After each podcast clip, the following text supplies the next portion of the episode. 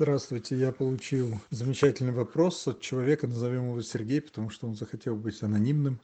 Здравствуйте, Рами, как человеку развиваться духовно при условии такой потребности, если очень много работает физически. Помимо основной работы есть еще работа дома, стройка, перестройка, демонтаж.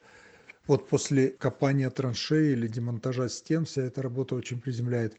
По окончанию ближе к ночи уже не до включение ноутбука, чтобы что-то почитать или прослушать лекцию. Надеюсь, вы меня поймете. Заранее благодарю. Пожалуйста, анонимно. Спасибо, дорогой, за хороший вопрос. В первую очередь, духовная жизнь – это далеко не, не всегда, скажем так, включить ноутбук и поставить лекцию. Духовная жизнь – это в первую очередь медитация, бескорыстное служение другим, сатсанга, то есть общение кругу тех, кто стремится духовно продвигаться и более продвинуть духовно. Но в том числе это, да, и слушание лекций, но это не главное, повторюсь. И очень важны эти практики для успеха во всех сферах жизни – потому что духовно это является как базовый уровень. И действительно есть определенные, скажем так, духовные техники, которые ускоряют духовный процесс. Мы их перечислили сейчас. Есть еще размышления, философские размышления, следить за дыханием и так далее. Но это разные формы медитации. И это все хорошо. И это действительно нужно делать. Ну, например, вы сейчас в такой ситуации, что вы с утра до ночи вынуждены работать. Хотите вы того или, может быть, не хотите, но у вас, вот как вы сказали, основная работа плюс стройка – и, во-первых, в первую очередь нужно задуматься, зачем вы работаете, в чем весь смысл жизни, поставить себе планы, то, что вы хотите. Если это срочное, вам негде жить, надо дом построить, тогда да, делайте это. Но помните, в основе всегда лежит смысл. Любая наша деятельность, мы должны понимать, зачем, и не быть привязанным к плодам. Есть такая э, небольшая притча, это даже не анекдот, а притча. Два человека месили бетон, переносили кирпичи, и у одного спросили, что ты делаешь, он говорит, я зарабатываю деньги а другой сказал, я строю храм. Поэтому очень важно определиться, какая ваша цель всего этого. И изначально восточная вся философия, да и закон природы, это говорит, что очень важно посвящать плоды Богу, не быть привязанным к плодам, но действовать максимально энтузиастично и очень хорошо исполнять свой долг. В Бхагавадгите также говорится, что лучше исполнять свой долг, может быть, чем-то несовершенным образом, чем чужое хорошо.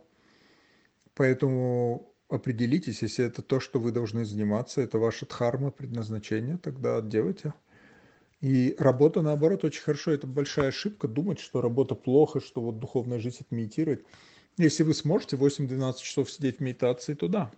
Может быть, это ваш путь, но на Западе такие не рождаются люди сейчас, это не нужно. И работа нас может очень быстро возвысить духовно, в первую очередь через бескорыстную деятельность, через служение другим – я недавно слышал лекцию одного очень продвинутого духовного человека. Он монах, всю жизнь уже. Он процитировал своего учителя, которого спросили, что такое духовность. Он говорит, когда вы закрываете глаза, и у вас внутри спокойствие, радость, умиротворение, а открываете глаза, и вы, у вас, как я смогу, как я могу вам служить окружающим, как я могу а, чем-то улучшить вашу жизнь. Если вы строите, работаете ради очищения сердца, ради своих близких, ради блага всех живых существ, то это вас может очень возвысить. И опять же, если посмотреть глубже, то вы увидите, что во всех монастырях, во всех духовных практиках очень много людей работали.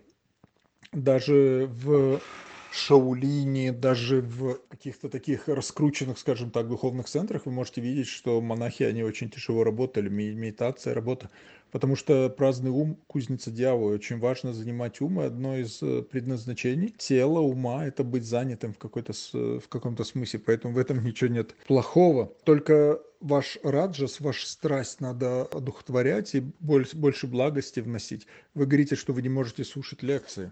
Но я, например, помню, когда я жил монахом, там работали, строили храм, что-то на кухне убирали, мыли. Я просто вставлял, помню, что первые вот эти такие кассетные записывающие устройства, ставишь ухо и работаешь. Это была моя любимая деятельность.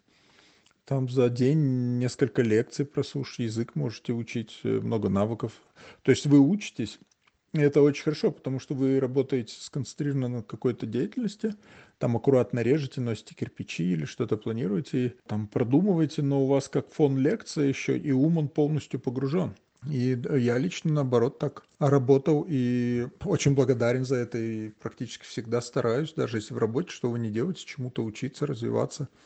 Но также имейте в виду, что медитировать вы можете в работе, просто делайте это максимально осознанно, следите за дыханием, будьте здесь и сейчас. И если вы бескорыстно особенно делаете, то вам очень легко погрузиться в духовное состояние, и тогда не так важно, что внешне делается. Вот это внутреннее счастье, оно будет идти через вас. А с другой стороны, если вы работаете как осел, и непонятно вообще зачем, что это я делаю, или просто работаете вот на деньги, там еще на один отпуск, или ладно, дом, еще что-то, то может быть задуматься, что наша жизнь это не жизнь осла, что мы не как ослы сюда пришли. Работать тяжело просто, чтобы заработать деньги на очередной отпуск.